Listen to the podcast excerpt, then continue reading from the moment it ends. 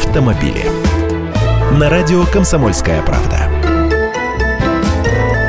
Здравствуйте, я Андрей Гречаник. Пока старушка Европа соревнуется, у кого машины поменьше да моторы поэкономичнее, мы продолжаем грезить большими и мощными внедорожниками. И не только мы.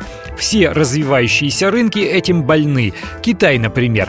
Поднебесный рынок внедорожников и кроссоверов переживает просто всплеск популярности. В первом квартале нынешнего года таких автомобилей было продано аж на 48% больше, чем годом ранее. Почти наполовину. И аналитики предвещают, что сегмент SUV будет у них и дальше непрерывно расти.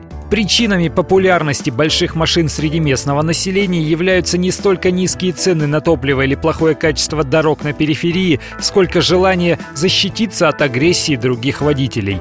Министерство транспорта КНР сообщает, что китайские водители нередко выясняют отношения на дороге, применяя кулаки или подручные средства. И за последние 10 лет количество таких драк увеличилось в 10 раз. То есть у них там сплошное кунг-фу на дорогах, но ведь и у нас, что не водитель, то бейсбол бейсболист. А в высокой машине человек чувствует себя более защищенным, и именно это чувство становится достаточной причиной для покупки внедорожника или кроссовера.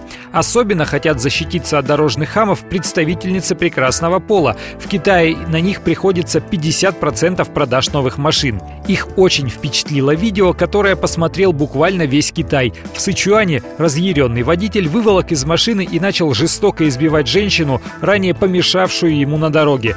Хотя у нас был случай, когда девушку-модель буквально выкинули из-за руля большого Porsche Cayenne.